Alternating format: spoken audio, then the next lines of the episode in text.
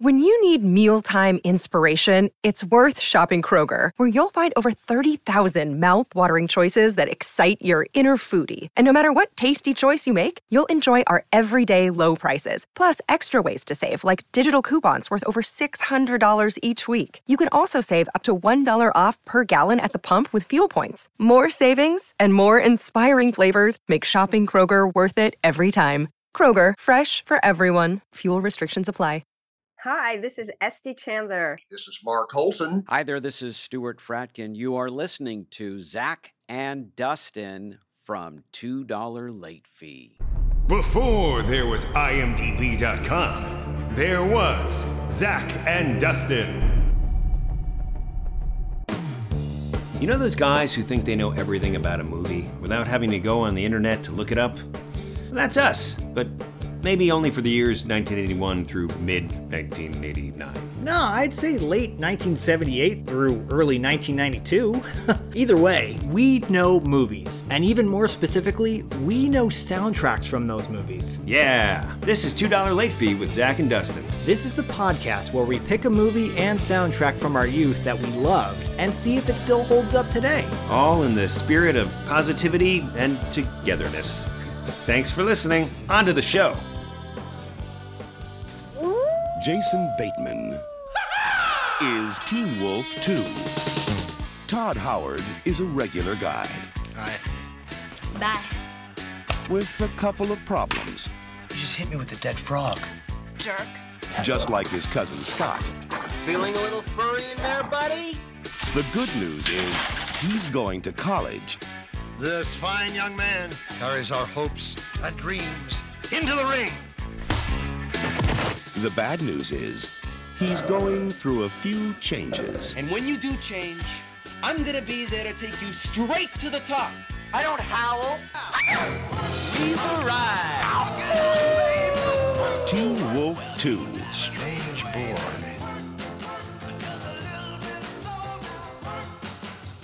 Before we uh, talk about the, the, the name of uh, the movie and all that stuff, can I just read you guys the, the synopsis of this movie? Really? Uh, well, is this one? Is this a synopsis that you wrote? No, this this no. Oh, okay. This this uh, is from I M D B. I suppose that's okay. Fine. Okay, cool. You, okay, um, three years ago, and ten successful title defenses after beating Apollo Creed, with whom he has become great friends. A now wealthy Rocky Balboa is considering retirement. Fame and complacency soon cause Balboa to lose his title to Clubber Lang. Oh, sorry. We're not talking about Rocky three, right? Uh, We're talking about Teen Wolf two. No, I, no, it's definitely Rocky. It's Rocky three. So put that in here. So put that in. Except there's no black people.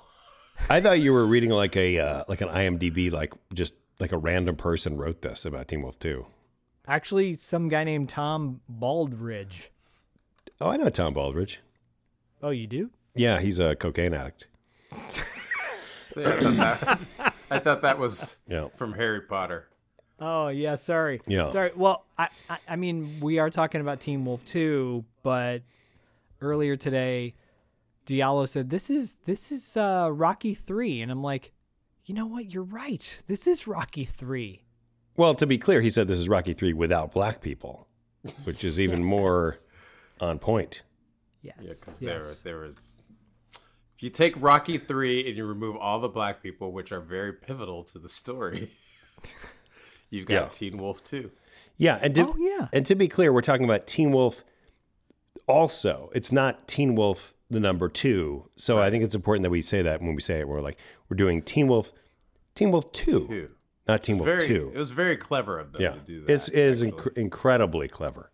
Yeah. Yeah. I mean, uh, okay. So I'm, I apologize for the horrible, my attempt at trying to be funny in the beginning of this episode. Um, but before we get into any of this, Dustin, we have to welcome back our great friend, Uh, our great brother in arms. We haven't had him on the show in, my gosh, since the pandemic, the height of the pandemic, actually, when we were talking about Red Dawn. Red Dawn. Wow. But Diallo Jackson is here joining us on two dollar Late Fee.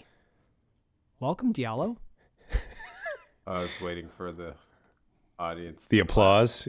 Yeah. You, you were waiting for the uh, the fanfare? I don't have that program. No, normally I do, though. Okay. Well, yeah. Hey. Hey, what's up? It's in the mornings. I've got the... Woo, woo. All right, this is Dustin Rubin on the Morning Crew. Hey, Diallo Jackson, welcome back. Last time you were here, we talked about Red Dawn. You were kind of depressed. We all were. We were really sad.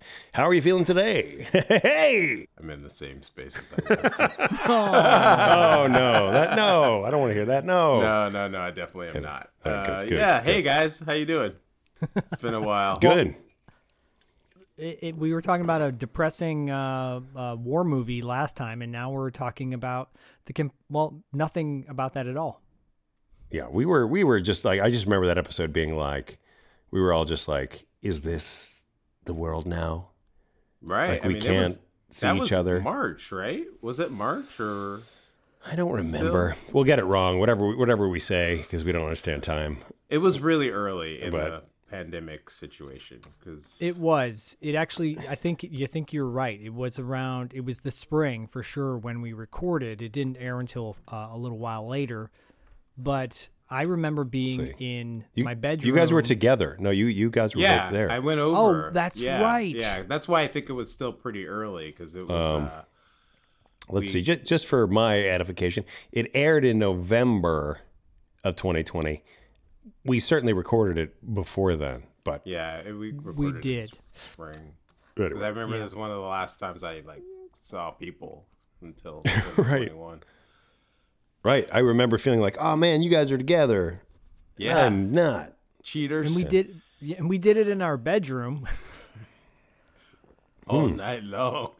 Oh, I, I, I don't think I was long. I was there for the part of you guys doing it, but no. I, I, I must, but yeah, I must have signed my, off. Wow, what a wild time that was. And um, my gosh, we're we're coming up on almost three years later from that day. Um, uh, uh, yeah, or yeah, yeah, two and some change, yeah. right? Yeah, I don't know. And yeah. to have you back is is awesome, Diallo. I'm glad we can talk about Teen Wolf two with you. Um, no real connection to Teen Wolf two other than just we wanted to have you on the show and, and thought it would be fun to do a uh, a wacky movie like this. Yeah, thanks. I I'm, I actually remember seeing this years and years ago. Oh, cool. On T V, okay. My grandparents. I dec- actually have a distinct memory of watching this movie. Um, liked it then. I I thought it would be way to sell it. I thought it would be funny if we just said that you were the world's foremost expert in Teen Wolf two. Uh, I definitely am. I yeah. studied it yeah. extensively. Um, in college, right?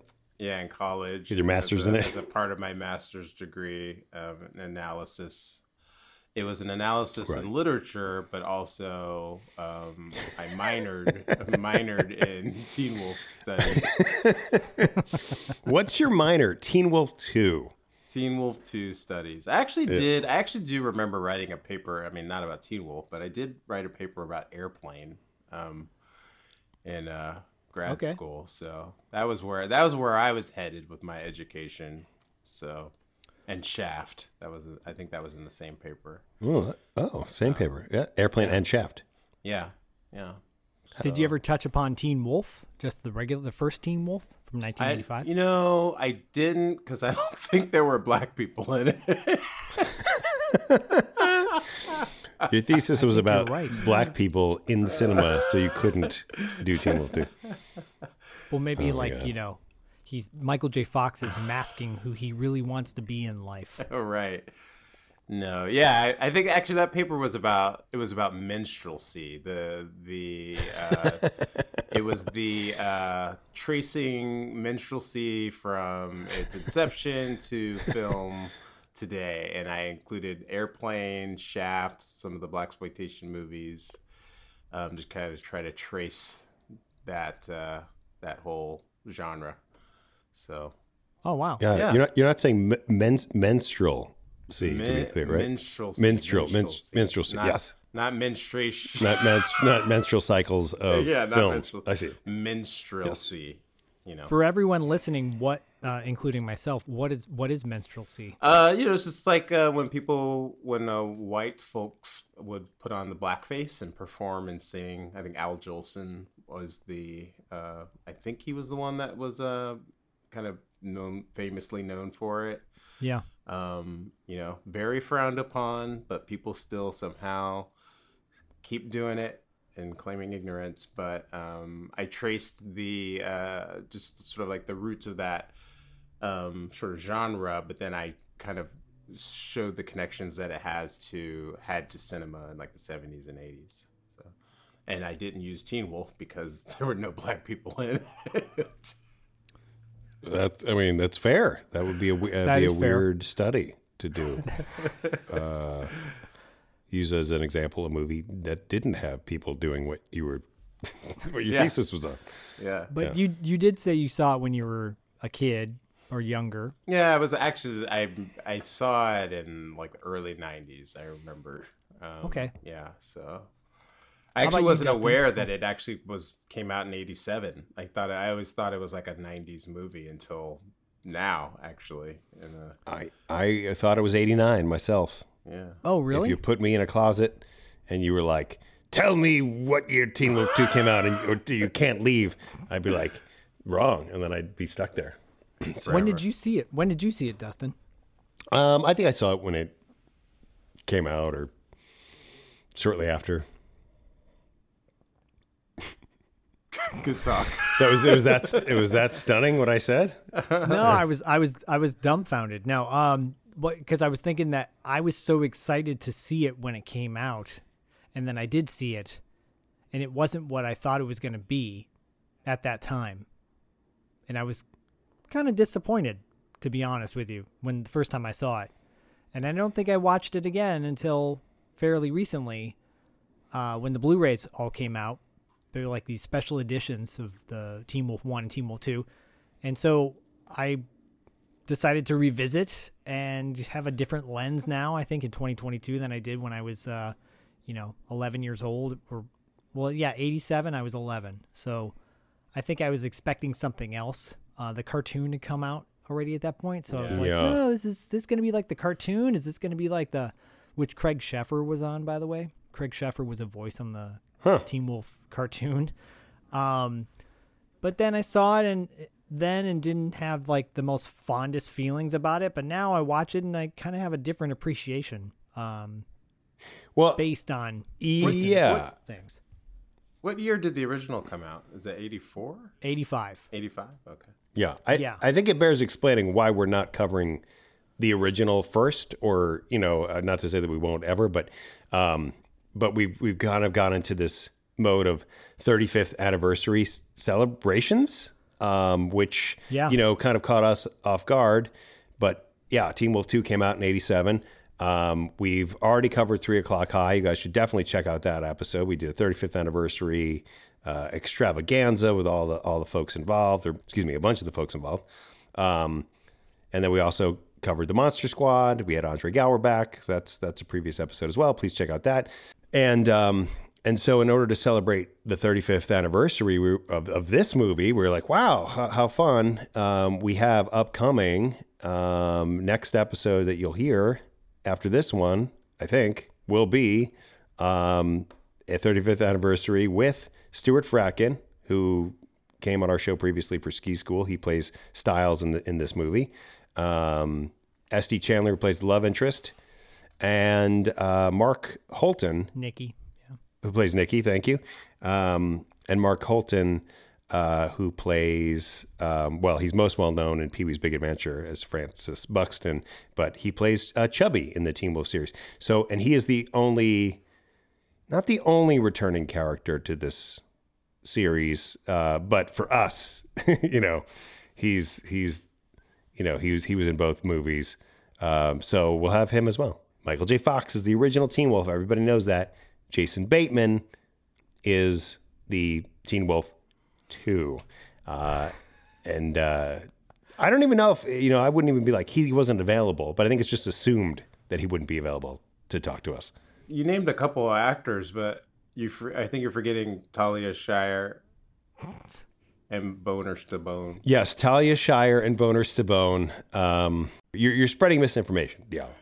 Um, because they're not in this movie, despite what other podcasts maybe have said, despite what people might think.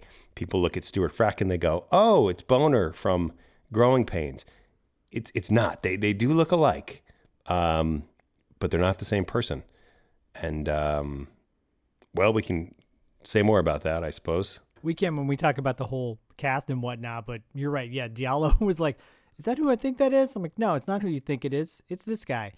Uh, Stuart has been on our show for Ski School, obviously, and coming back, he'll have his own reflections on on his experience on this uh, on this shoot. But he, yeah, he bears a similar resemblance, I think, at the time to uh, uh, Mister Koenig, who played uh, Stabone in the in, in Growing Pains. But I just said Stuart's Stuart's beautiful face just has more features that are more recognizable. And that's and that sweet mullet of his in this movie. That's yeah. God, glorious sweet mullet that he has as Styles is is just fantastic.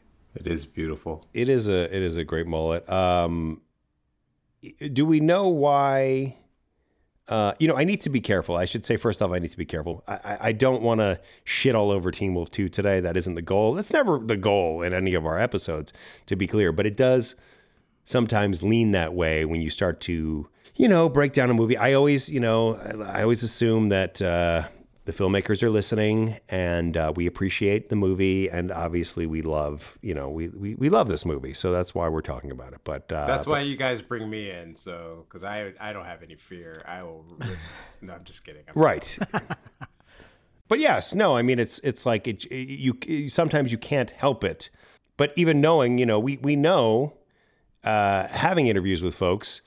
We're, about movies that maybe were not the best, that, you know, there's a lot of cooks in the kitchen a lot of time. Things happen. It's not always the filmmaker's vision. What what ends up, you know, sometimes the studio's like, that's great, that's airing.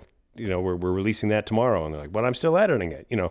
So we understand yeah. that. And, you know, we're not, uh, we're we're creative folks. We're we're sympathetic to that process. Nobody ever sets out to make a bad movie. Like, even if you're setting out to make a bad movie, you're making it bad because you think it'll be entertaining, um, an intentionally bad movie. But nobody sets out to make a clunker. So no. Always try to keep that in mind when you're ripping on yeah, something. Yeah, well, of course. But I also, I don't, I can't think of a lot of good examples of that, the intentionally bad movie. Yeah, no, I'm, I'm saying that there is, there are like, you know, uh, I wouldn't even say bad, but they uh, they're off, but they're purposefully off. Um, what's that uh, Street Fury, that eighties uh, riff that came out in the last like Kung Fury? Yeah, yeah, yeah. Where David Hasselhoff appears and stuff. Yeah, Kung yeah. Fury. You know, stuff like that. It's like it's out. it's like it's its mode is to be entertaining by, or um, what's his, what's the uh, Black Dynamite. Um, mm, where they, mm. you know, the, the yeah. way they read the lines or the boom mic drops in the in the frame, they're doing all that stuff because they're trying to evoke something. Sure. Um, so that I was just using those kind of. Sure, example. I get you. But yeah. even even your big blockbuster, you know, like I I will rip a movie, but I also know that just like things just don't pop sometimes, and it just it's uh the creative endeavor is uh it's still mysterious yeah. no matter how many classes and and things you take to. to make the right one. I've seen some solid stories that just don't work for whatever reason. Um, so you just never know. Yeah, I think I think you're also thinking of uh, Kung Pao. It, it did the whole send up of the bad dubbing and stuff like that. Yeah, no, those are great examples of like movies that intentionally kind of uh, parodied those those films back in the day, right? Mm-hmm. Um, but you know, for people that haven't seen Teen Wolf two, should we kind of give a little brief synopsis of what the plot is? Because Teen Wolf one, I think it's it's common, it's pretty easy to say that most fans of eighties movies have probably seen Teen Wolf one, so they know the premise of that. But can you give a little like brief synopsis, Dustin, of what Teen Wolf two is about? Yeah, Teen Wolf two is Teen Wolf one set in college with boxing instead of basketball. Roll credits. Yeah, I mean that's that's what it is. To me, uh, the movie is almost identical uh, to Teen Wolf one in every every beat, every way. Uh, you know, they, yeah. they they hit the same moments, right? You've got the the red eyes that first come out. The you know, give me a keg of beer. I need a new schedule. You know, or whatever. I want a keg of beer. You know, every, I'm, I'm not going to go through it. I didn't, I didn't list them by any means, but it really is, yeah. uh, it really is that. And when you're talking about seeing it for the first time and being underwhelmed, I mean, that was my feeling even at that age when it, you know, it came out in eighty-seven, not in eighty-nine. Um, uh, having that feeling of like, this is the same thing. Yeah. Um, I, I don't know why. Like we, the, the formula was so good, we just let's just do, do it again, in, uh, a little older. That was kind of the, I mean, in the eighties and even the nineties, that was kind of like the way you did it, though. You just basically came out with the same movie, the same plot, and it was more of like a there's a cash grab feel to to some of those sequels. Um, well, when, isn't Jaws two like that? Yeah, they give you a little twist, and then yep. with that, yeah. yeah, it's basically the same thing. It's basically the same thing. A lot of the same beats, a lot of the same action sequences. They just flip mm-hmm. it a little bit. Yeah, I mean, it's it's it was it was a lot more standard. Um, not not as much now, but still, you still can expect uh, um, yeah a little repetition. There's a lot of like. Information that circulates about this movie that basically says that Michael J. Fox did not come back because the main reason being that he didn't the, the makeup, t- you know, the whole prosthetics and and took took too long. But there's no yeah. way that he could do this this movie. Like you couldn't you wouldn't just have him go to school, go to college, and then have the same bullshit happen to him. Like it just wouldn't it wouldn't work. It makes me wonder though if if he had done a sequel, if it would have been a completely different premise, completely different across the board, right? And I know that this movie, uh, the script was written right before the movie started shooting. Like they finished the script right before they started shooting. So uh, there was like this, you talked about cook, a lot of cooks in the kitchen. I think there's a lot of behind the scenes uh, moving that parts that went on that kind of swayed it into, okay, well, let's just basically take the same premise and, and, and, and, and you know, put it in college. The fans of the original will come see it. It'll be good. It'll be fine. Let's just make a passable film. That's kind of the vibe going into the shoot that I got from some of the like behind the scenes documentaries that are on the uh, Blu-ray. My, when, so when I was watching it, I was, I was kind of getting the impression that um, they had this idea or story ready for Michael J. Fox. Like he was going to go to college next and we were going to follow him there. But then they weren't able to get him for whatever reason. And then Jason Bateman being a new character, they had to do a lot of those scenes that replicated the scene back in um, the original because he's a brand new character. Whereas I kind of felt like the the overall arc of the story was actually one where he... Like he, he didn't either. He didn't want to be the wolf anymore because of whatever he was starting at a new school. And then, um, but then he had to like come back out with it and try to replicate that, like a different angle of the original story.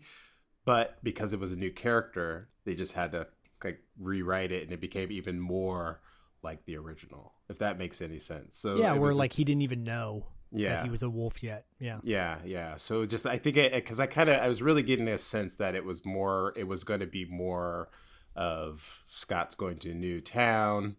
He gets to start over and a lot of those scenes would have reflected that. But they just had to write them differently just because the character was coming from a different place. So, yeah, mm. that sounds fair to me. Yeah, I guess in a way you could compare it to something like Revenge of the Nerds two. Right, where the nerds are nerds in paradise, where the nerds are now it's just another set of of revenge. It's it, right, so it is always always that thing. I guess the issue I have is when it comes to and and this is where this is probably about as deep as I can get about it. Like, and I can get pretty deep, but like if you think about the world where it's understood, right, that vamp uh, that werewolves exist. Right, it's it's not it's not really a surprise. Like in Teen Wolf One, we know there's this lore of of of werewolves, and Scott happens to be one. And then it's like his you know his dad kind of helps him out understand. Um, there are other werewolves, but so now he's he's you know, and and Jason Bateman as his cousin understands that his family has this history of werewolf D N A, although he's like, I'm not I'm not a werewolf. Um, yeah. But his uncle, meanwhile, is like just flaunting his werewolfness. You know, he's just right. He's just like driving and the thing. So it's kind of unclear like how accepting society is to to werewolves in this particular world, because when Jason Bateman does quote unquote wolf out, right, there's so much like, oh, he's a dog. But like if if the world knew that werewolves existed, would they be as shocked about it, I guess is my question. You know, would there be as much like, whoa, what's happening, if you knew that, that people just were werewolves, and whether or not they were open about it? You know, it's it's kind of like, are they in the closet as werewolves, or are they open like like his uncle? Um, right? And then I started thinking about it like, and this is, I was like, well, maybe it's like School Ties, you know, where Brendan Fraser is like, like he's a Jew at this at this Catholic school, you know, and then there and then everyone doesn't know he's a Jew, but then they find out he's a Jew, and then his relationship changed with everybody, right? Yeah. And Matt Damon's terrible. Um, you know, and or just in, or right, even like today, like today's today's contemporary views on on other, uh, which are not very different. So I don't know. I throw it to you guys. Like, what do you think about that? I it was. I mean, it was interesting. I, I mean, ultimately, it just comes down to it wasn't very well, like, thought out. Um, so I don't, you know, I don't want to, like, analyze it too much. It's I, I, I sometimes when I talk about film and stuff, I, I, I talk about it from outside of the text rather than from within. So I don't spend a lot of time trying to try to make what they think makes sense. I sort of, like, look at it from, like, putting it together from the outside as like a writer or director or something like that. So it just was like, it it didn't track from the first movie, basically. So that journey that we went through in the first movie, like we saw how the werewolf was celebrated, right? And um, through his personal journey, he reverted back to human, and they didn't like that he wanted to do that, but he had to prove something to himself, right? So we, the viewer, already have this relationship with thinking werewolves are pretty awesome in the world, actually, at least that town or whatever that thinks they're awesome. And we entered this movie, and at first, I think people did think that they were cool, because like dad's just turning into a werewolf, and people are like, oh, look it, look it. But then when Jason Bateman turns into a werewolf, then all of a sudden it gets really weird. Well, I think I think that has more to do with the makeup then, because um, because his makeup does make him look a little more weird. Yeah, that weird nose. Yeah, that weird goatee on his nose or something. Did you yeah, notice that? Yeah. So maybe that's what people thought. That's why he looked like a dog, because he looked different than, you know, James Hampton's character, his uncle, uh, who looked more tri- well the original makeup from the original movie. Because this makeup, I, I'm probably assuming, was supposed to look cooler. But I think it actually kind of makes him, yeah, it does make him a little more dog-like. Do we know if it's the same makeup team? That would be interesting. That's a really good question. Because you're right. Makeup, you know, like a director vision could definitely influence, like, oh, I want it to be more like this. But uh, looks completely different than Michael J. Fox's Teen Wolf. So really quick, really quick, the makeup department for Teen Wolf one. Special makeup effects, Tom Berman, right? Okay. Take, and taking Teen notes. Wolf two, wolf makeup, John Logan. John Logan, okay. And Mike Smithson. Different wolf team. Yeah, different wolf team, which makes sense, right? It's yep. Like changing up uh, the, the Spider-Man suit, yep. And suddenly, like, people not thinking it's as cool. Um, I don't know. Maybe that's why. Maybe that's why... I think I, I agree with you, Diallo, that, that it wasn't that well thought out on that level. Um, but, you know, there's pieces in there that are already established from the first one that carry over. For example, Styles, played by Stuart Fratkin in this one. And he's ready to go with all his merch. He's ready to go with all his stuff to, to sell the wolf. So the wolf is known. It's it's popular. The school loves it. Uh, obviously, Chubby knows what a wolf can do. uh, his coach, which is a different actor, by the way.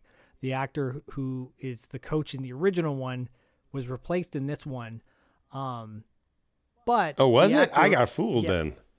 Yeah, so I in, got in fooled. The original, in the original Teen Wolf, it's uh, an actor named Jay Tarsis. Because Jay Tarsis is is the best part of Teen Wolf. I agree, I agree. But uh, in this one, it's played by Paul Sand, who's a little goofier. Uh, and like a little kind of dumbfounded a lot. Paul Sand is a re- like really legendary character actor as, as well. He was in a movie uh, in the seventies called The Hot Rock, which I highly recommend. A really cool like heist caper film with um, Robert Redford and George Segal. Uh, go check that out if you've never seen wow, it. Wow, they fo- they fooled me. Yeah, Paul Sand. Wow. But I mean, they look very similar. They look very similar. Who uh, who could Jason Bateman's doppelganger be? Uh, and everyone listening, who do you think would be a good doppelganger for Jason Bateman? Send, let us know uh, via, you know, all the ways you can message us. But I really want to point out really quickly, like, how phenomenal the older cast is for this movie. Like, this might be considered a B movie by many people. It, it's, it you know, the lesser sequel of Teen Wolf. But the cast they have for this film is really fantastic. Yeah. Right. Like, um, John Astin, who plays, I wouldn't call him the villain per se, but he's the dean of the school. He's, he's, he's about he's, as villain as you could get. We know him as Herman Munster. Sure. Yeah. You know, he's a little light in the loafers, uh, to play Herman Munster. Right. But, um, I mean, I, I love, I love John Astin as Doctor Gangrene from Return of the Killer Tomatoes, but uh, oh yeah, a, yeah, and and isn't he uh, Sean Astin's um, dad? Hmm.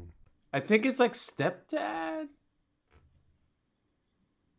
It's not dad. It's like oh, no, adoptive father. Yeah, that's what I was right the first time. It's his adoptive father. D N A testing yes. proved that his biological father was Michael Tell, to whom Duke was shortly married to before the marriage was annulled. Oh, scandal. All right. We have to get John Astin on the uh, on the on the show. He's on still the, alive. On the horn. Well, now you fucked him, Zach. Thanks. Good work. Shit. Good work. We're, it's we're like you just the, forget how you do this. We're going to get the... I do. I do all the time. You just tomorrow. exclaim, he's still alive. Uh, he, he is, out loud. And I, I know people know him as for, for the Addams Family and, and so many other like classic T V shows, but goddamn, if you've never seen Return, uh, if you've never seen Attack of the Killer Tomatoes cartoon from the nineties, it is fantastic. It is so entertaining. Good save. And he's Good so save. funny on the show. You know, when he showed up in this, it it definitely gave it gave the uh, movie a. a sense of more credibility. yeah, I agree. Yeah. I agree. I mean, he, he has, this is interesting though, because, and, and we'll get to Kim Darby in a second too, because she's another legendary actor in my opinion.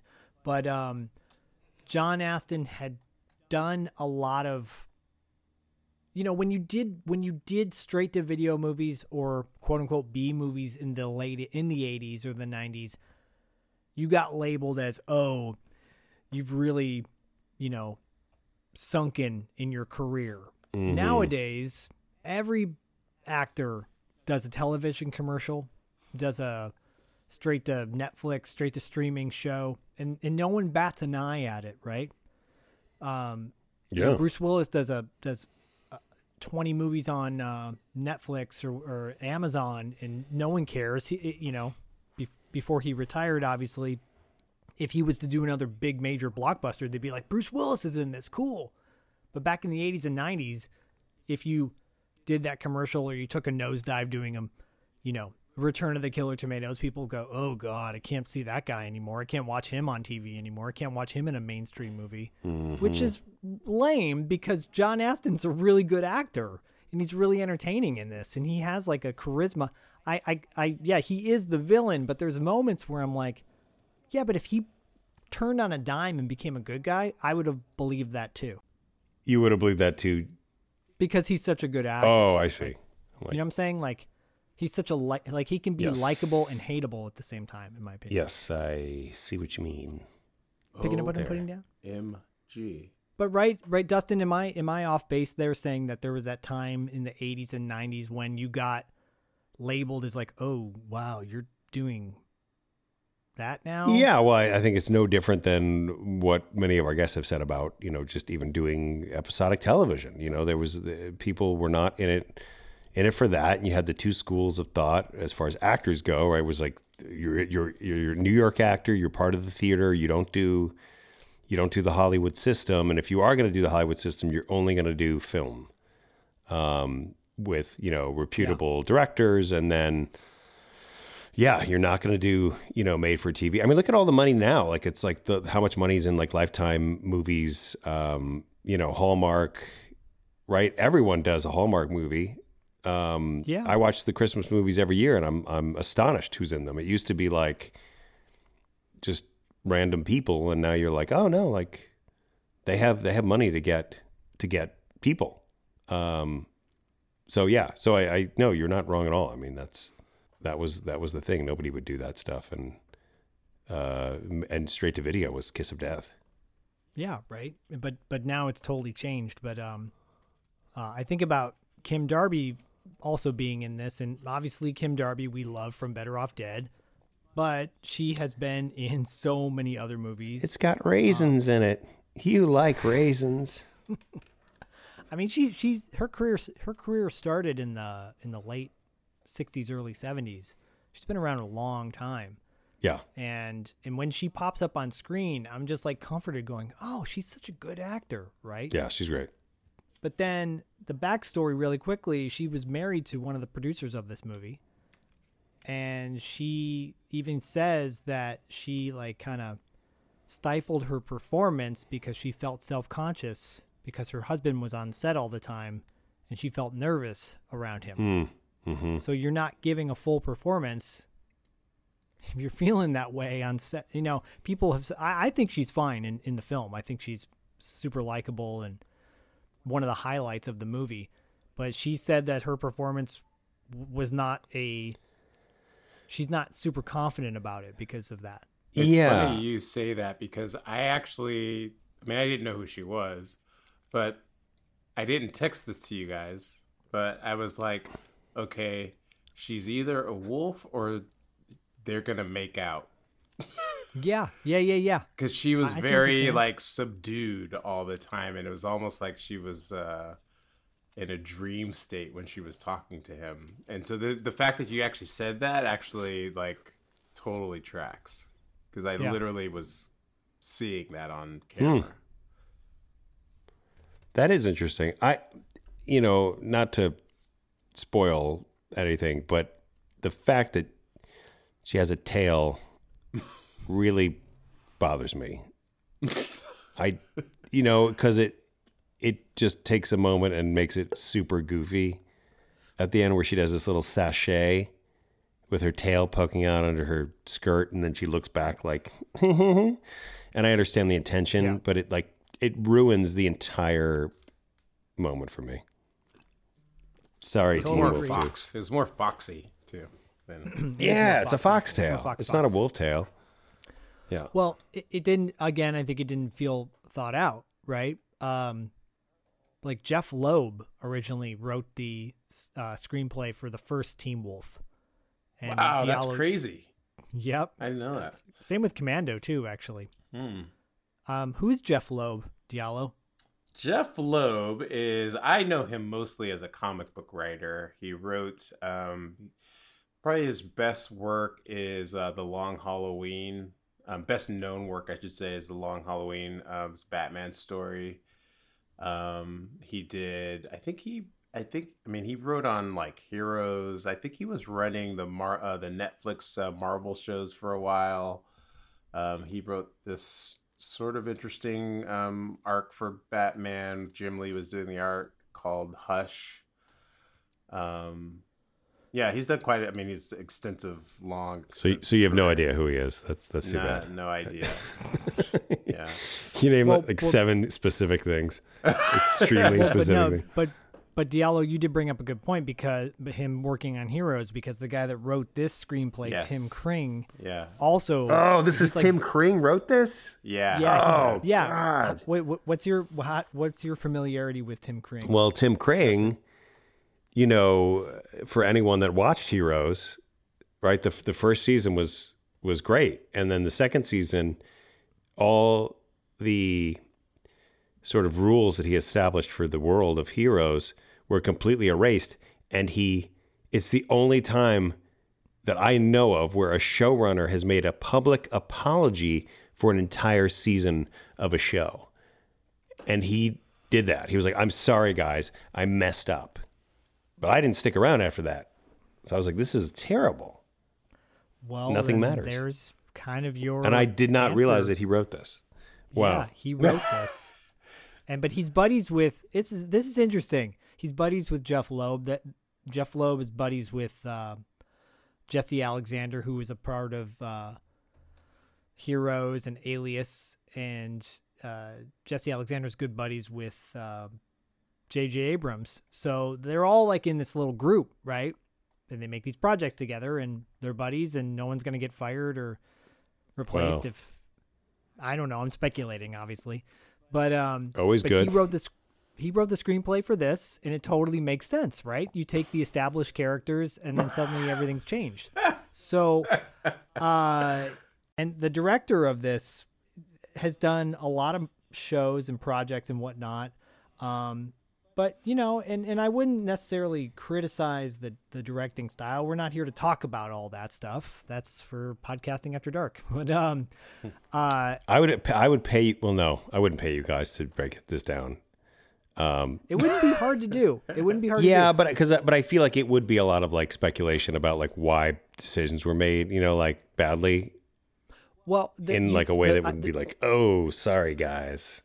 This comes back to your comment about uh, Kim Darby's character with the foxtail at the end, Professor Brooks, because that feels like they just threw that in there, and there's no real explanation for it. But there easily could have been.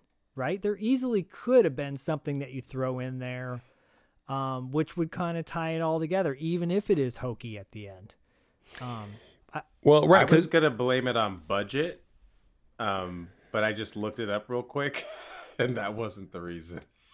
Oh, so you know the reason why there was a tail?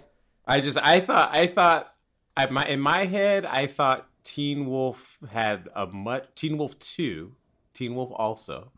Had um, a mu- love that you guys, you two grammar I, awesome. I scholars. Thought it had a much lower budget, and it was just kind of like, let's crank this out and let's get her done, and we can we can cash checks. That's what I thought it was, um, and that's also why I thought the makeup was less uh, like looked different. But I just look at just a quick look, and you know Wikipedia can tell you anything, but. Um, It says for Teen Wolf also, the budget was three million dollars, but for the first Teen Wolf, it was one point eight. Whoa.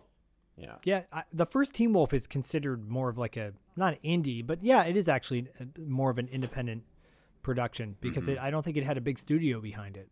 Mm-hmm. It didn't? No, no, it did not. And this did not either. This was like Atlantic Pictures, um, uh, Atlantic Entertainment Group. Is who hmm. put this out, and I think they're the ones who put out the last one same, too. Yeah, same production company. Yeah, same sure. production company, um, and so, which is interesting, right? That that that company and that and so one of the big guys at the Atlantic Entertainment Group uh, was the one who's married to Kim Darby. Okay, interesting, and and who was the distributor that you, you that it was the. This as well? Yeah, Atlantic Releasing Corporation. Hmm. Yeah. I because I remember seeing when I saw this as a kid, I think I saw it on video when it came out. So it probably wasn't eighty-seven. It might have been eighty-eight when I saw it. Um, that logo would come up and I'm like, oh, that's not the Paramount logo. Oh, that's not TriStar. Oh, that's not Warner Brothers. Oh, that I don't know that one. Mm. You know, Fry's Entertainment Group. I'm like, wait, what's Fry's Entertainment Group? You know, this company had been putting out movies th- since the seventies, but they did Night of the Comet, they did He-Man and She-Ra: The Secret of the Sword, um, Star Chaser, The Legend of Orin, which I is a personal favorite of mine, Extremities, uh, Nomads, Modern Girls, uh, The Smurfs and the Magic Flute. All right. So most of these, most of these movies, the movies, I feel like you, you mentioned a lot of animation. Yeah, but but but um oh the Garbage Pail Kids movie. Oh um, wow.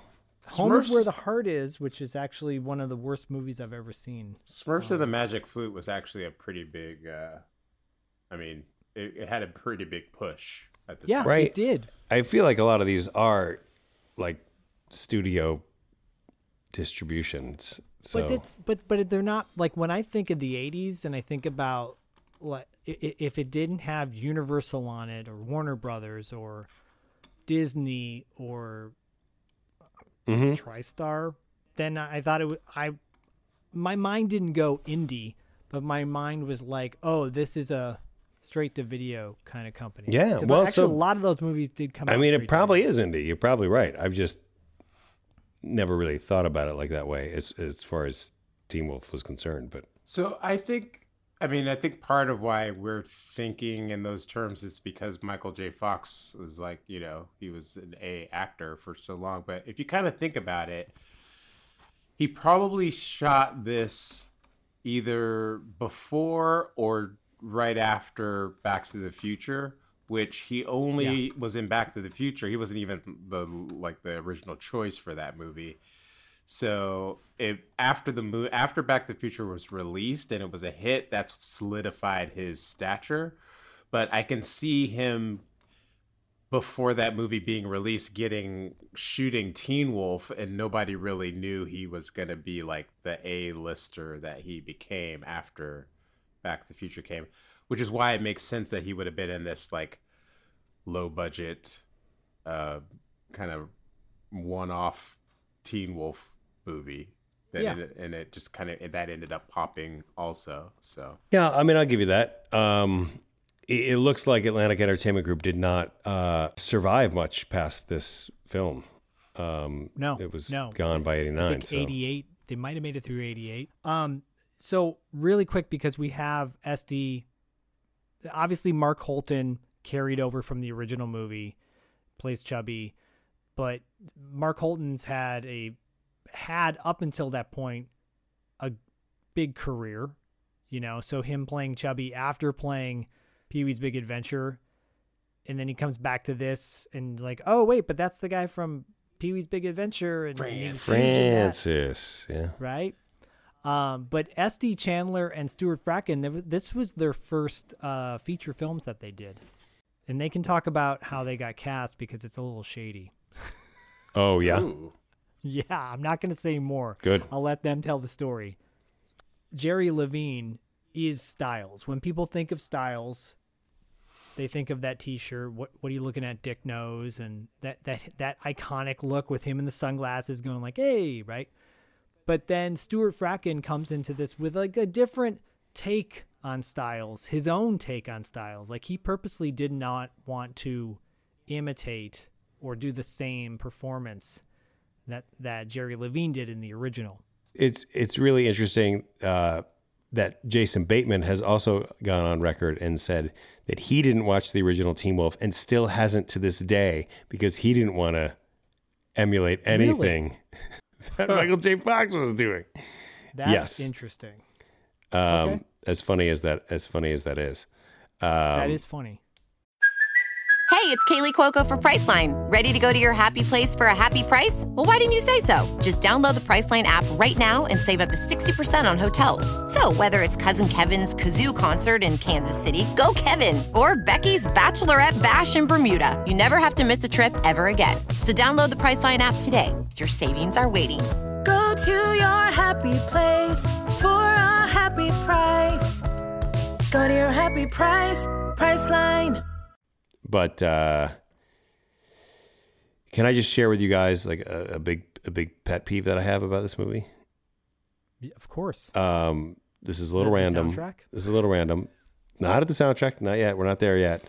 Um, so Jason Bateman's character is studying to be a veterinarian.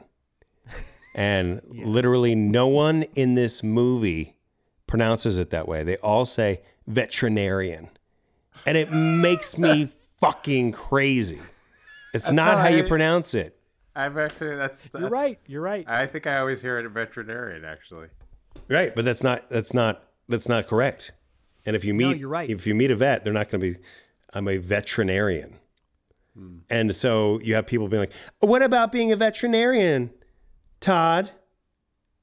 Like, uh, yeah. Anyway, it just no, fucking makes me bananas. Look, I, Dustin, you know how I feel about um, lazy speak. It it comes, it's kind of uh, connected to coming from Michigan and certain family members talking with like dropping vowels or yeah, consonants. Yeah.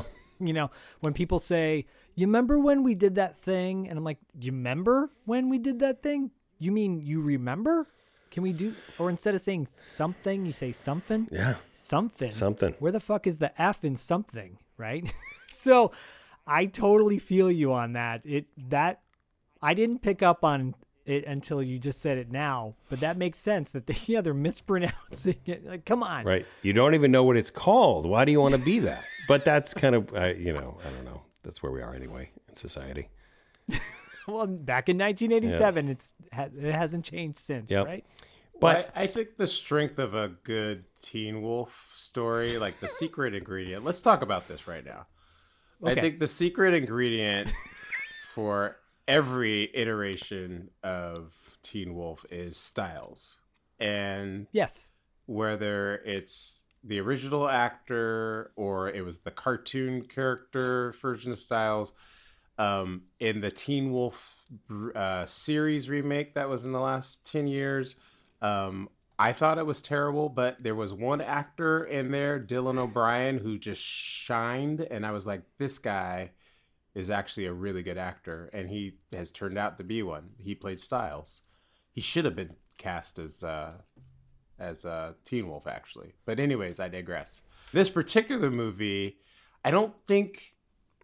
our dude had much to do, and I think that was the problem. And I think it was like from a script level, he it just kind of like, let's put him over here as a cheerleader, like you know. Well, let's, he got uh, he got this, uh, he got pulled back from improvising mm, on purpose. Okay, like he was in, he was he's like, you guys hired me to improv, and now mm. you're telling me not to improv. Yeah, he just didn't have a he didn't have a lot to do, and I you see that sometimes, and I see that sometimes in shows, and it's like. It, again, it just felt like the whole movie just didn't, they, like you said, I think they just finished the script and they were kind of making it up as they went along. And he just kind of was like standing in the background a lot of times, and he didn't get a chance to actually be the dynamic character that Styles is. And Styles is the one that kind of like instigates everything. Um, that is true. Totally. That, that piece wasn't there for, um, for this particular That movie. Is true. And you would also think that Michael J. Fox's character, Scott, would absolutely contact his cousin and say, hey, my best friend Styles and my other friend Chubby are also going to be going to Hamilton University yeah. uh, with you. Um, so it wouldn't be a surprise that Styles is his roommate, like this weird coincidence. I don't even know why they, why wouldn't they just own it? Like, yeah, like I'm going to be rooming with Styles. Oh, I don't really know him. Oh, he's interesting. Right? Could why did it have to be like? Why was everyone surprised that Styles was his roommate? Mm-hmm. And how did Styles do that? And how did Styles change his schedule? And how did Styles... you you could have you could have easily had one quick line in there where where um, Uncle Howard, played by James Hampton, rest in peace, by the way, and I love James Hampton, uh, great actor, where he would just said, Styles, I thought you were going, I thought you dropped out of college or something like that, or I thought you were. Selling, um, mer- I thought yeah. you moved to New York to be a designer, whatever, you know? Yeah, he, he was just kind of like, oh, Styles. Yeah. And then right. just kind of moved along. Styles, what are you doing here? And how long have you been here that you've destroyed the entire room, the dorm room? Um, yeah, it could have been, it could have been a conversation in the van on the ride there. Yeah. Like, hey, so you're rooming with, who? you know, who's your roommate? Oh, this is Styles. What? Yeah, whatever. I got bad news for you, yeah. or I got, uh, oh, what? Prepare yourself. Yeah. Well, and, and you made, you guys made me think of this too, because you talked about how like basically this is the original one set in a college, is um, Estee Chandler's character... Nikki, Nikki, a lot of doilies, a lot of doilies in all of her clothing. A lot of doilies. Lot of doilies. Oh, man. Lace. There is one scene where she's wearing very fashionable eighties clothes, mm-hmm. and I'm like, she looks great. Right. I love the outfit. And it and it's like a it's a it's like a ten second scene, unfortunately. Is she supposed to be Boof? Is she the Boof of this movie? Yeah, of course. Yeah, I mean, yeah, yeah. Yeah. For sure. Because because he even looks at her as a friend and like realizes doofus, she's su- super making moves on him, and he's like, oh yeah, you want to oh you want to date me? Right right Like he asks her out, she thinks it's a date, and he's like, let's study. Yeah, but then it is something more, you know. She's very patient with him as a character. She's very she's, patient, you know. He's a jerk off because she loves him, but he's a total ass, and she's like, I made you a picnic. You're just like, oh man, I know, written by a man. Yeah, you you, go, you deserve so. better. She does deserve better. You do. um, I just want to point out the uh, Styles in the animated eighties series was played by Don Most from oh, Happy Days. Fun. Oh yeah, that, I think I think I knew that. Who yeah. plays Scott from the from the animated yeah. series? Uh, an actor named Townsend Coleman. Oh yeah, Teenage Mutant Ninja Turtles, Townsend Coleman, and many other yeah. things. Yeah. Did you guys have him on too? No. No. no. Townsend Coleman's great. Uh, and then, but James Hampton, James Hampton reprised his role on the television cartoon as his as that's, Harold. That's Howard. Great. I used to love yeah, that and, cartoon. And then uh, Craig Sheffer, like I said, played Mick, the antagonist. Sounds about right. Yeah. Should we talk a little bit about the soundtrack? Because there's some controversy about it. You want to talk about the soundtrack? Yeah, I mean, that's what we're here to do. Oh, actually, can I pull back one oh, quick thing? We were s- almost home free. The actor who plays... Um, uh, oh, sunglasses. Gust, of, Gust. Yeah. With the sunglasses. Played by Robert Neary.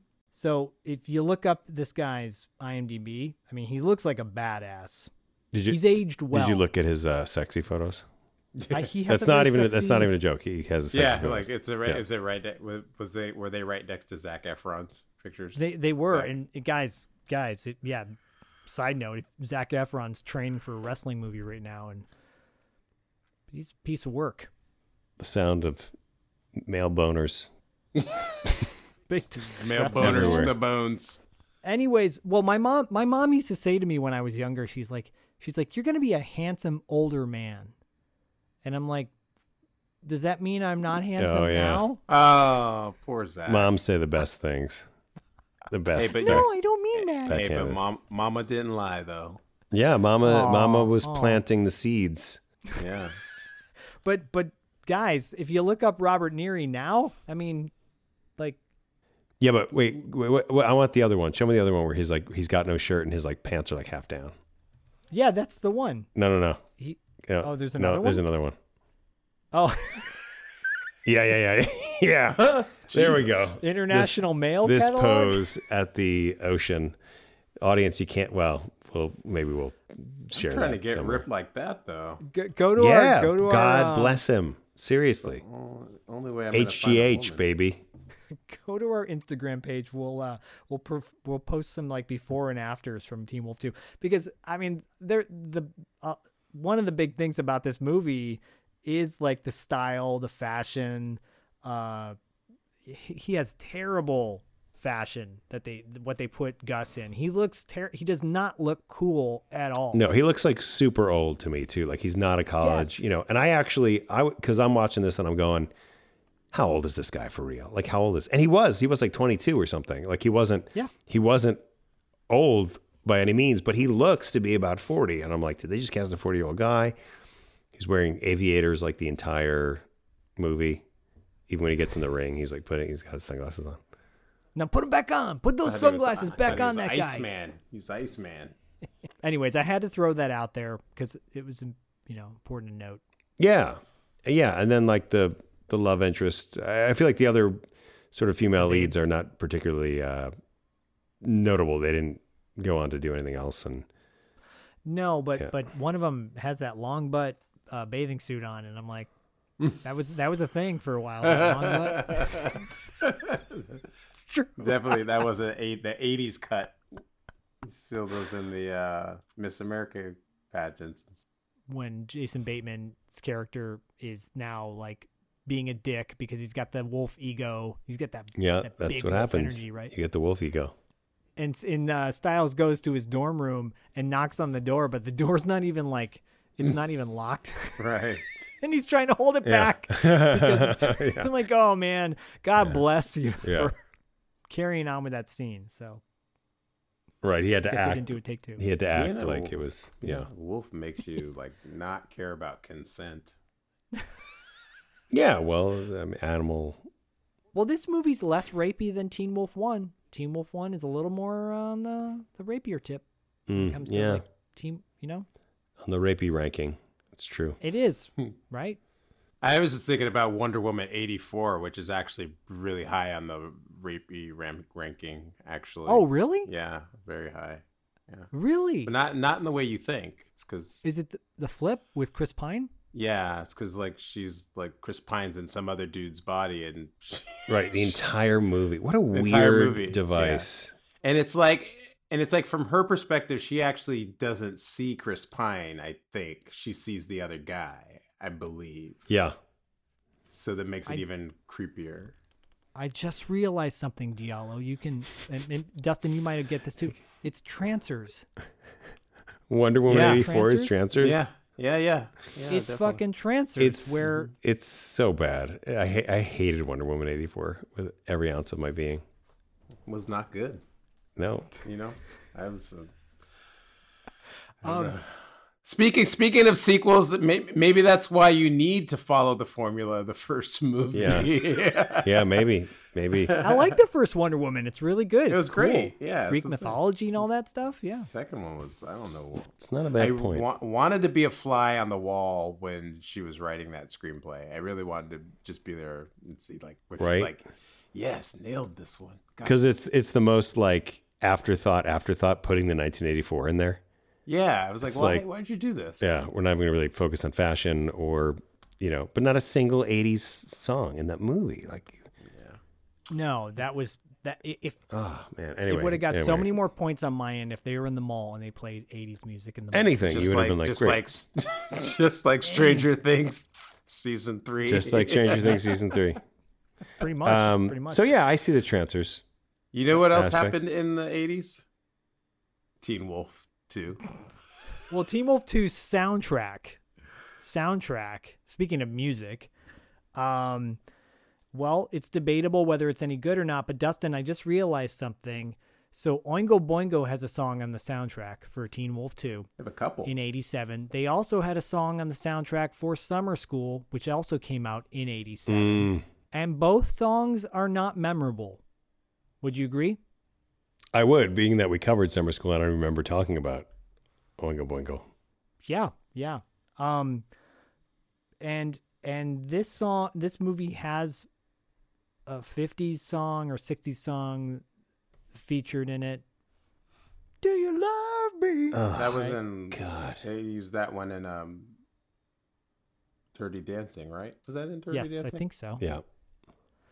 I mean, I'm I'm so over the fifties thing in eighties movies. Like, I know that that we've talked about it before, how like that generation making those movies, obviously that was their nostalgic period, so they're putting it in just like we're putting tons of eighties stuff in now and early nineties things. But I do appreciate the choreographed dance scene in this, um, even though ninety percent of it is not uh, Jason Bateman. In fact, many of the scenes when he's wearing the wolf outfit, it's not Jason Bateman throughout this movie, yeah. like in the boxing scenes and whatnot. Um, but the the song is not very good. I, we were joking before we even recorded this, like, what song are we going to choose for this movie? What's the good, what's the song that we should highlight for this film? Um, and I said, well, there, why don't we kind of d- deep dive into the soundtrack and figure out what, which one it is? And Dustin's like, no, there is no other choice other than the one song that we'll talk about in a second. And I agree. I agree. I'm not going to debate. This that. is how bad the music is in this movie. Like during the scene where he's dancing at the little welcome ball or whatever you want to call it with yeah, the, the with the tuba, the mixer, there's just like a repetitive like royalty free track or something that just repeats for like yes. to- forever.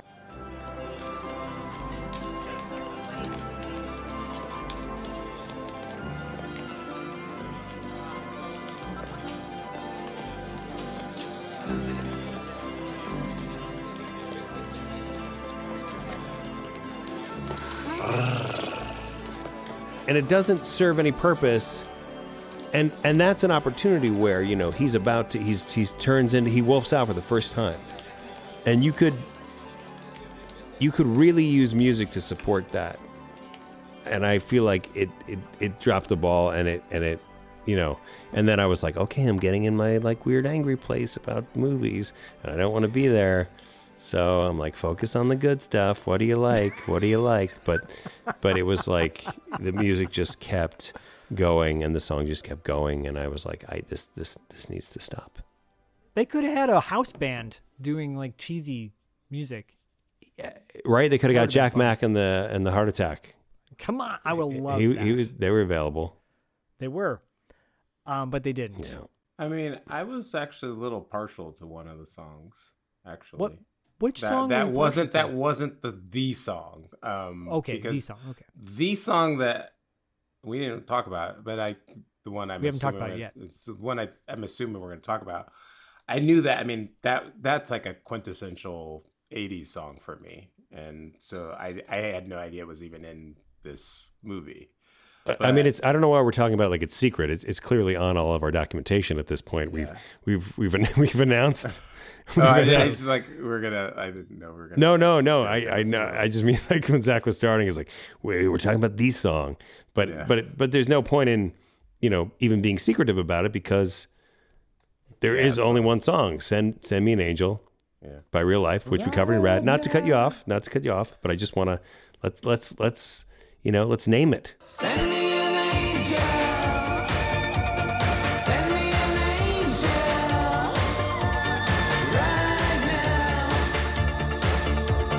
Right now. Right now.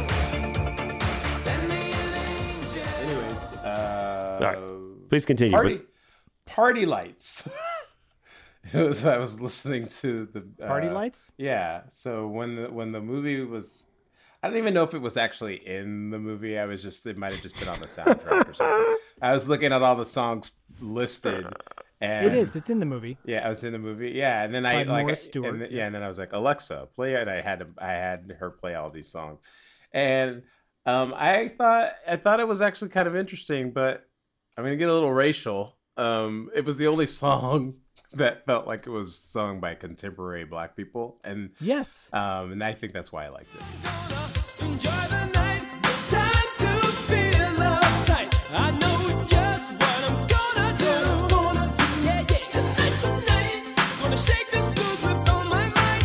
I'll be alright, 'cause I'm going to wash away my blues with the party lights. Wash away my blues with the party lights. Oh yeah, wash away my blues, gonna break, gonna break the nights. Dance, dance, dance. I don't think it's a bad song. I think I think some of these songs are um, relatively unknown artists or totally unknown artists, mm-hmm. you know? Yeah. This isn't a ten-song soundtrack movie, right? The snippets of the songs are are just in there for like maybe ten seconds, fifteen seconds. And then there's a lot of uh, one of the, the, the faults of this movie, and, and uh, Dustin and I have talked about this with other movies, it's like if you just drop out the soundtrack altogether, which there are times in this movie where there's like no music whatsoever and just feels a little empty. Yeah. You're like, oh, what's going on? And it makes makes the scene kind of feel like it's dragging a little bit. Um, but when they go in with Send Me an Angel by Real Life, they play almost like the full song. Because it's a total banger. It's a banger. It's a banger. So that song came out in nineteen eighty-three. So it had been out for a long time. It's it's like now, I don't know, like featuring a, if you throw a song from five years ago in a movie now, people will be like, why are you putting that song in there now? Right? Uh, I just you met you. More... This is crazy. Well, well Call me maybe. but it's like twenty twenty-two. Like, is it, that's not enough time to get nostalgic, I guess is what I'm saying. Five years. Oh, yeah. Okay. Right. Like not enough time has gone. Or, or four years. Yeah. Yeah. But, but it's, is it that strong of a song? Do you guys agree? It's that strong of a song that it can have that not un-nostalgic period and still be like, oh shit, this is a great song. So I have questions though. When it was out in eighty-three, did it, how hard did it chart? Because I actually really only know it from eighty-nine. T B H. Uh, well, it was in the top thirty okay. in, in eighty-four. So it, it got released in in uh, in Australia, I guess, in eighty-three. Okay. And then it didn't really hit the States until nineteen eighty-four, mm-hmm. where it hit number twenty-nine. Like, I don't know how long it stayed there on the charts, but it, it was in the top. Mm, mm-hmm. No, and they did a remix of it or something in eighty-nine, right? Yeah. Interestingly, the eighty-nine version, that was featured in the movie The Wizard, that that Fred Savage movie. That was the one that I know. It just it, it felt like that was on the radio all the time. Because, I mean, that does happen sometimes. There's like, you know, like I, I didn't know it was from overseas. Uh, I mean, I, I actually did know it was from overseas, but... um You know, that, that song, How Bizarre. Um, oh, no. Oh, no. That, but, I mean, that was, that came out like a decade before, and it just took forever to get over here. And I think that song by the Proclaimers, uh, five hundred miles, yes. I think that was another one that just took forever to to pop here. So, I mean, that does happen. And I just, yeah. I'm only bringing that up just to be like, maybe there wasn't the, it wasn't about a nostalgia factor. It was just like, you know, oh, here's a song we can use. And, uh. Just like yeah, um, that trying to get up that hill, right? Nobody, nobody, that hill. Nobody heard that song until this year. And you did not watch Stranger Things, right? Not this last season. Right. Okay. So, so even just how that how that song was used, it was running up that hill was like arguably overused in every way because the song itself was a device. It was a character. Basically. Yeah. Yeah. The song itself yeah. became this device to sort of keep evil away. So it was like, that was really unusual. I feel like, you know, where the song breaks the fourth wall and becomes this, yeah, like as I said, it really was a character. So it was hard to miss. You couldn't well, miss I, it. I feel like this song was hard to miss. Well, I mean, Rad, Rad was not a like huge success, right? When it first came out, we talked about this. Obviously, when Rad came out, um, if you've never, if you have not listened to our interview with our good buddy Sam Bernard, he talks to go back and listen to that first of all. Um, but you know, Rad came out in nineteen eighty-six and featured "Send Me an Angel" in a very extended scene, one of the more mm-hmm. well-known scenes from that movie. And then only a year later, it's put in this. I have no problem with it at all. It's just interesting to me that it gets used again in a relatively well-known film, you know, for its time. Um, I don't know that that that I haven't seen that before. I think with with another song in a movie. Uh, oh, so the the music challenge is a song that's on two soundtracks. Within five years?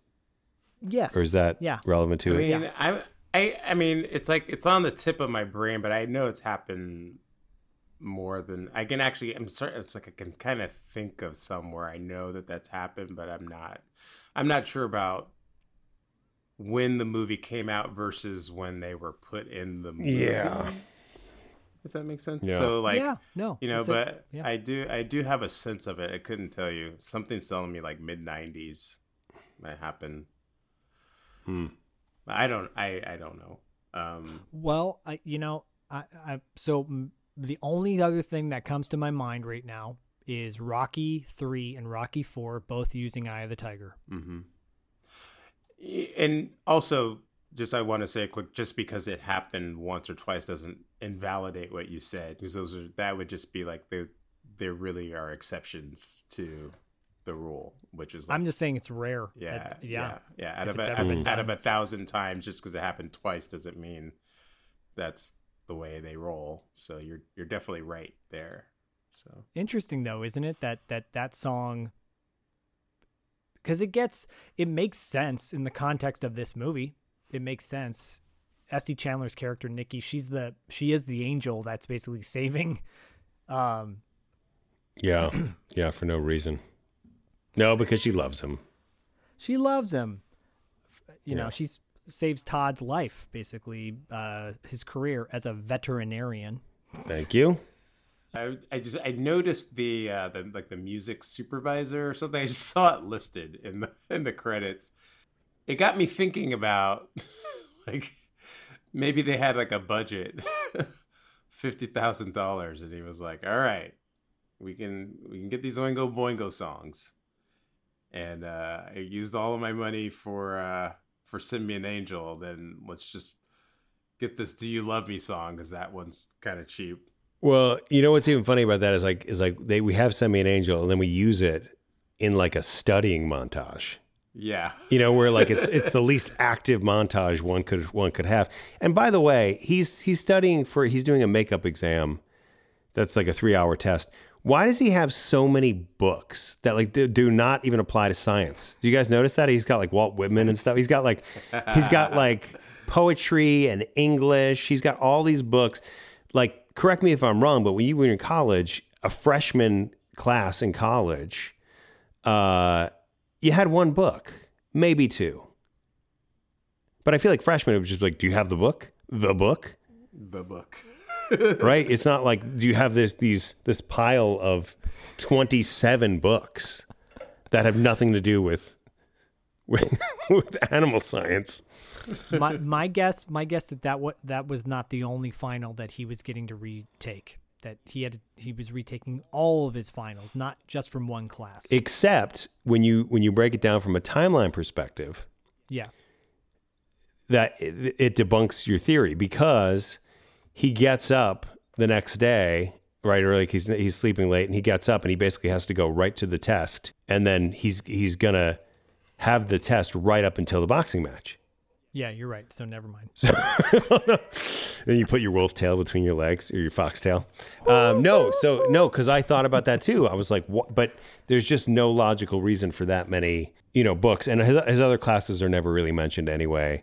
But you'd be like, oh well, I just assume that. Yeah, because he, he just had to take that one exam for just so he could box, right? So yeah, okay, yeah, yeah. okay, um, okay. Again, I just don't think it was well thought out. That's that's my no. It, it may have been right that they didn't even know when they were shooting this. They were just like, he's studying for all of his exams, and then they and, and the edit they may have made it that one class, yeah. uh, which is yeah. probably what happened. Honestly, yeah, definitely makes sense. Because they were like, this is too much. We got to streamline it. And studying montages are not always uh, the most exciting. I mean, I, I personally think the studying montage in Real Genius is. I was just about to exciting. say. I was just about to say Real Genius. It's a good one. That one, it's a that one's one. the it's best. It's a good one. one. Yeah, it it's is, great. It's the best one. Yeah. It's, it's a good one, but, but because it covers a lot of moments in time, it doesn't cover just one night. Yeah. Yes, you're right. You're That's right. the difference. Okay. Because you yep. can go to day to night, different outfits, different things. Laszlo's doing this. He's, you know, Mitch is crossing the street. The ho- the, cor- the car honks at him. Right. This is like you have one night to just study. My man yep. freaks out. Ah. Yeah, I, love that. I, I, I just love want to point out too, because we're we're talking about the music and in Diallo, you were like, I'm not sure who the music supervisor was. There's a couple in this. Uh, mm-hmm. One one is uh, Pat Woods and Jolene Cherry. They both were music supervisors for the movie The Wraith, mm. which ah. has a killer soundtrack. Wow. Mm. Jolene Cherry not only worked on The Wraith, but she worked on This Is Your Little Quiz Time. I thumbs failed. up or thumbs I down. Already. Thumbs up or thumbs down, or just, uh, you know, you can't do it on audio, but you, good or bad. I'm going to list some of the movies that she worked on, right? You tell me if they have a good soundtrack or not. The Crow. Good soundtrack. Good. Batman Forever.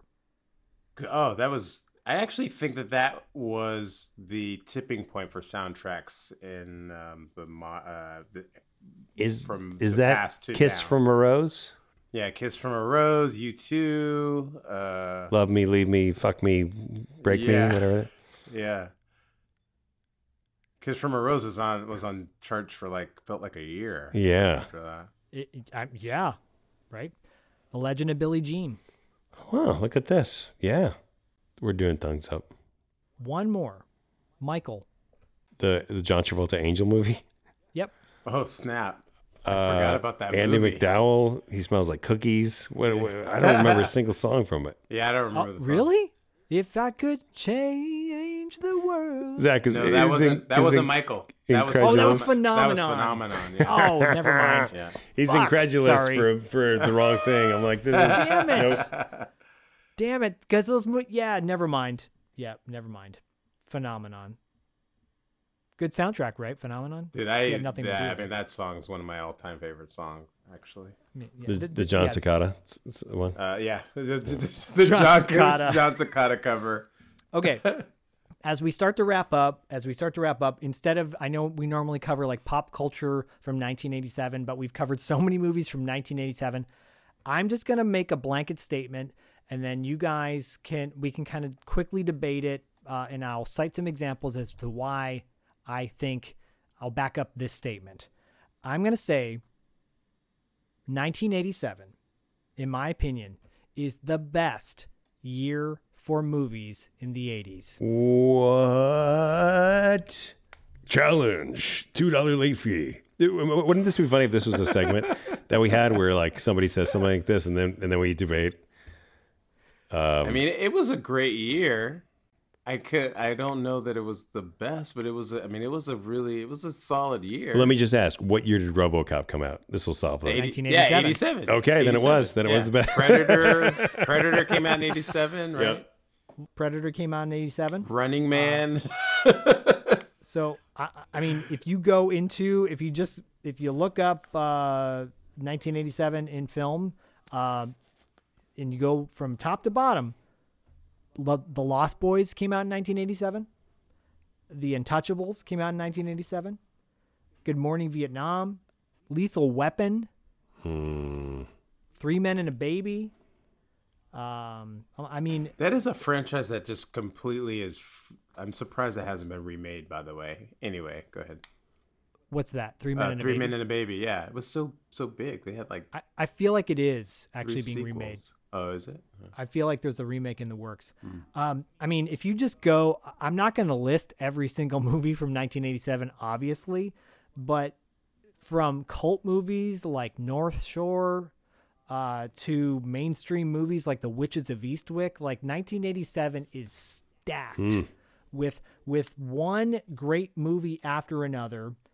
To the point where I'm like, that movie didn't come out. Oh, that came out in eighty-seven? Oh, wait, that did too? Holy shit. So many great movies. So, I, I mean, yeah, I'm making the case. Sounds like uh, you guys are not necessarily disagreeing with me. For some reason, I feel like nineteen eighty-four or eighty-two was pretty strong, but I would have to sit down and, you know. I would need my data to quantify. I would need to sturdy. Right, because I would be like eighty-five, but um, but I don't know, you know. And and why do you think that is? Because the studios were just cranking them out. There's a, there was a lot of movies that came out in eighty-seven. I mean, a lot. There's just, I mean, sometimes it's just happenstance, right? Like they just yeah, it happens to be all like ninety-two is a real. I think is like the strongest year for movies in the nineties, I think. For Kevin Costner movies, for sure. Yeah, for Kevin oh, Costner, yeah, sure. for, for sure. Um, although his greatest movie came out in ninety-five. Uh, it's called Waterworld. I've never heard of it. Raising Arizona came out in nineteen eighty-seven. Uh, Damn. Police Academy four. you know, it's all yeah, over the place. The best Police Academy, huh? Near Dark came out. Hellraiser came out. John Carpenter's Prince of Darkness. Nightmare on Elm Street Part three, which is, I, in my opinion, one of the best Nightmare on Elm Street movies. Yeah. It's um, definitely in the top five. Definitely. Some Kind of Wonderful, Dustin. Wow. Spaceballs. Uh, okay. Stakeout. nineteen eighty-seven Princess, was the best year for movies. Princess Bride. Yes, Princess Bride. Yeah. Superman four. Oh, best, dude, you said you lost all. That actually like takes up all credibility from everything. Fatal Attraction, Planes, Trains, yes. and Automobiles. Yes, Harry and the Hendersons. Wow. And oh, dude, your movie, your movie came out that year. Monster Squad. Monster yep, Squad. Yep, we, Three O'Clock High. Yep. We, you know. Whoa, this is crazy. Wanted, Wanted Dead or Alive, which is a very underrated action movie. Whitewater Summer, Dra- Dustin. Dragnet? What's Summer? Happening? It's like every movie came out in nineteen ninety-seven. So did you just say Adventures of Babysitting and The Secret of My Success? Yeah, I, I you just said them. What? Born the... in East L A. Did we, La Bamba. Did we, La Bamba. Did we say Inner Space? No, we did not. Oh, you just did. Creep this show is too. Weird. This is weird. Every movie came out in nineteen eighty-seven. Everybody. Yeah, that was a good so, year. That was a good year for me. Yeah, Michael Michael Jackson's Bad came out that year. Can't Buy Me Love. What's happening? This is crazy, guys. Like my case, my case has been yeah. made, and I'm the de- the defendant gets the, the, the movies, the, the the plaintiff gets the uh, decision. Hiding Out. Morgan Stewart's Coming I Home. Object. Sustained. Morgan, Morgan, St- Morgan Stewart's Coming Home is so much fun, by the way. I've lost my mind right now, guys. This is crazy. Yeah. Yay! I remember Yay. that Yay. year just because I was... The Gate. That was the year I was in uh, I was in England. Roxanne, Zach, and Roxanne. I missed, it's my favorite. I missed so many movies uh, that I was in England, and I came back, and my friends were like, did you see this movie called Predator? And I was like, no, I never heard of it. And then I had to catch up like in that... and. Watching uh, Ro- RoboCop and all the, all that other good stuff. So that year, Diallo, have you ever seen Big Shots? Big oh. Shots, uh, also nineteen eighty-seven. Well, Diallo, not only Big Shots, but The Principal came out in nineteen eighty-seven. Oh, oh dude, that was a good movie. Hell yeah! I think I actually saw that in the theater. This is weird. It's all good stuff. Yeah, American. I think Real Men, Real Men came out the Real same Men. year with uh, the, the John Ritter wow. and wow. James Belushi, Jim Belushi.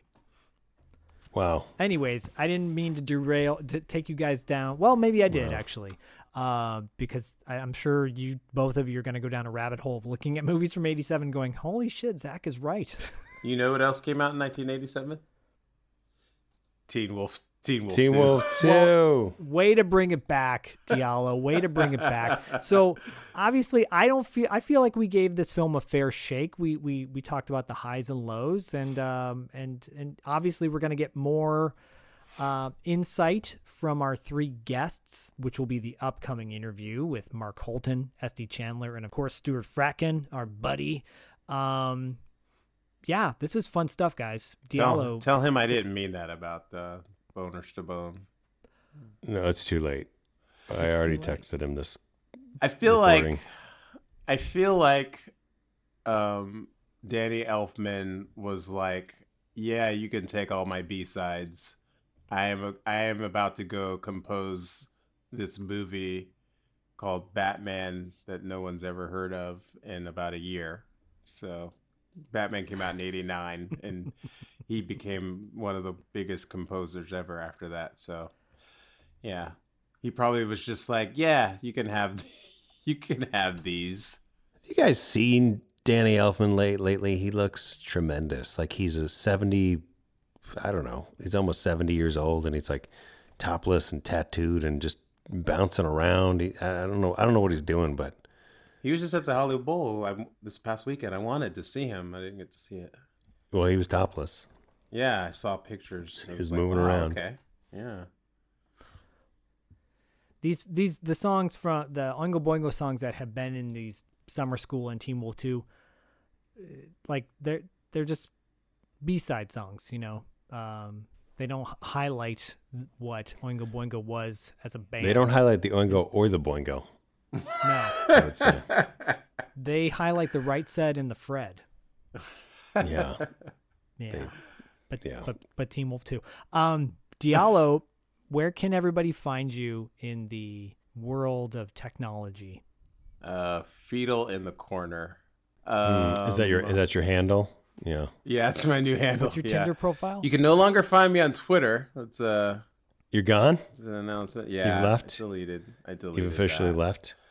You yeah. got you gotta fight the racism. You gotta fight you gotta fight it. That's mm. what they say. They say you gotta, you gotta fighting it all my life. You gotta stand up. Well, because you are already banned with the throw punch thing, so so don't you wanna come out on top? Not a big political statement for me either. Just I just tend to try to do things mm. that uh, don't give me stress. So just Right. So it. no one can find you there. Um, yeah. So then I've amped up my Facebook posts, as you can tell, the last few days, because I don't have anywhere to like give my random thoughts. But anyways, I haven't been on. I haven't. The uh, Instagram, the Armageddon, um, and uh, I'm in the midst of a major relaunch of uh, The First Noel. Still, hopefully by the end of this month, I'll have everything done. And, nice. And um, what is that for people who might not know? Yeah. Yeah, The First Noel is my uh, serialized fantasy novel in publishing. The first seven chapters are actually up. I do uh, an audiobook reading of it, as well as a print version that's on Kindle Vella. And um, I have a new um, recording situation happening for it, so I'll be able to have everything um, sort of professionally edited, and it will sound much better than it has before. Um, and I did a major redesign of the website, which I'm actually really proud of. But I'm um, so I'm going to be doing a push for that and nice. some cool artwork for it. I'm just boosting up the presence for that. And um, Angela in the Dark, which is my most recent comic book, it is uh, on sale. Trying to work on getting um, in a situation where we could do a full graphic novel. The first issue we have is sort of like an introduction to the world. Actually working on a motion comic of it, actually, as we speak. That'll be coming out nice. at the beginning of next year. Lovely. A um, couple of voice actors you guys know might be on it. Townsend Coleman. Don Most. Um, yeah. Craig Sheffer. No, some some Yeah, so some working, yeah, cats, some, some right? Zach Schaefer dude. Oh, yeah. Dustin. Nice. And, And we will put all of those links to Diallo's work in our show notes, so go check those out. And uh, Diallo, Dustin, and I, uh, if you're in the Los Angeles neighborhood in the first weekend of December, the three of us are all hey. going to be at L A Comic-Con. Um, stay tuned to our Instagram page for details, because Dustin and I have a huge guest, a huge guest, a a holy grail Uh, guest, as far as I'm concerned, to be on the show. And uh, Diallo is going to have a great panel as well. So stay tuned to our Instagram page for more. Inst- yeah, all of our social pages. Uh, yeah, the guest that. might have movies that were directed and came out in nineteen eighty-seven. Yes, actually, one of them. Yes, and one of yeah. and we we might have mentioned that is one. It Paul Verhoeven. Yes. I just want to say, guys, you know, if you've listened this far, thank you so much. But if you uh, if you have a moment and you want to give us a review somewhere, um, on Spotify or Apple, uh, we would appreciate it. Rate us, review us. Um, and, of course, you can always join our Patreon for some bonus content. We have all sorts of sorts of great stuff, tons and tons of good stuff. And you can be involved in, in our in our directly, involved directly with our celebrity interviews as well. And thank you, as always, for listening. And stay tuned in two weeks. We've got Wait, three amazing guys, guests. Guys, I know, I know we're ending. I know we're ending. But can stay I just tuned. say one more thing? The shirts that Styles sells say Teen Wolf Too. I know. I love them. I kind of want one. But it doesn't make any sense no, for yeah. anybody. No, it like it makes sense for us as the audience, but it doesn't make sense for like if you're at that school, you're like, who's the other Teen Wolf? He could just be selling the same shirts that say Teen Wolf. And and also uh, when when Styles pulls out, it gives uh, Todd's uncle the the McDonald's sandwich. Did you guys cringe at the styrofoam box?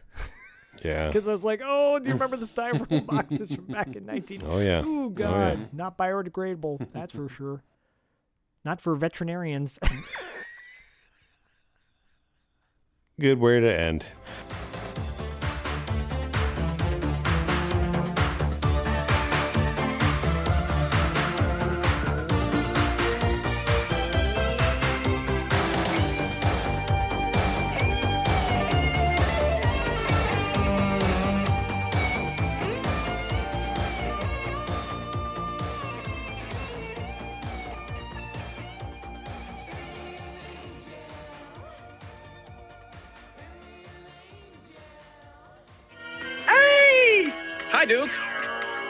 I just wanted to say goodbye and remind you that the good guys always win, even in the eighties.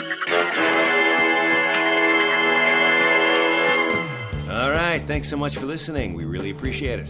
Don't forget to subscribe and give us a four... Is it five-star rating? Don't forget to subscribe and give us a five-star rating on iTunes. We'd really... Don't forget to subscribe and leave us a five-star rating on iTunes. If you listen to us on Spotify, that's great too. And you can find us on the internet.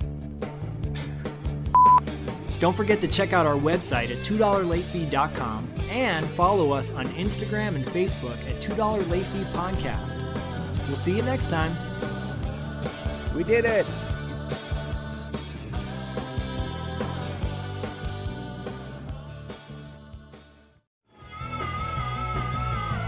You're listening to the Geekscape Network.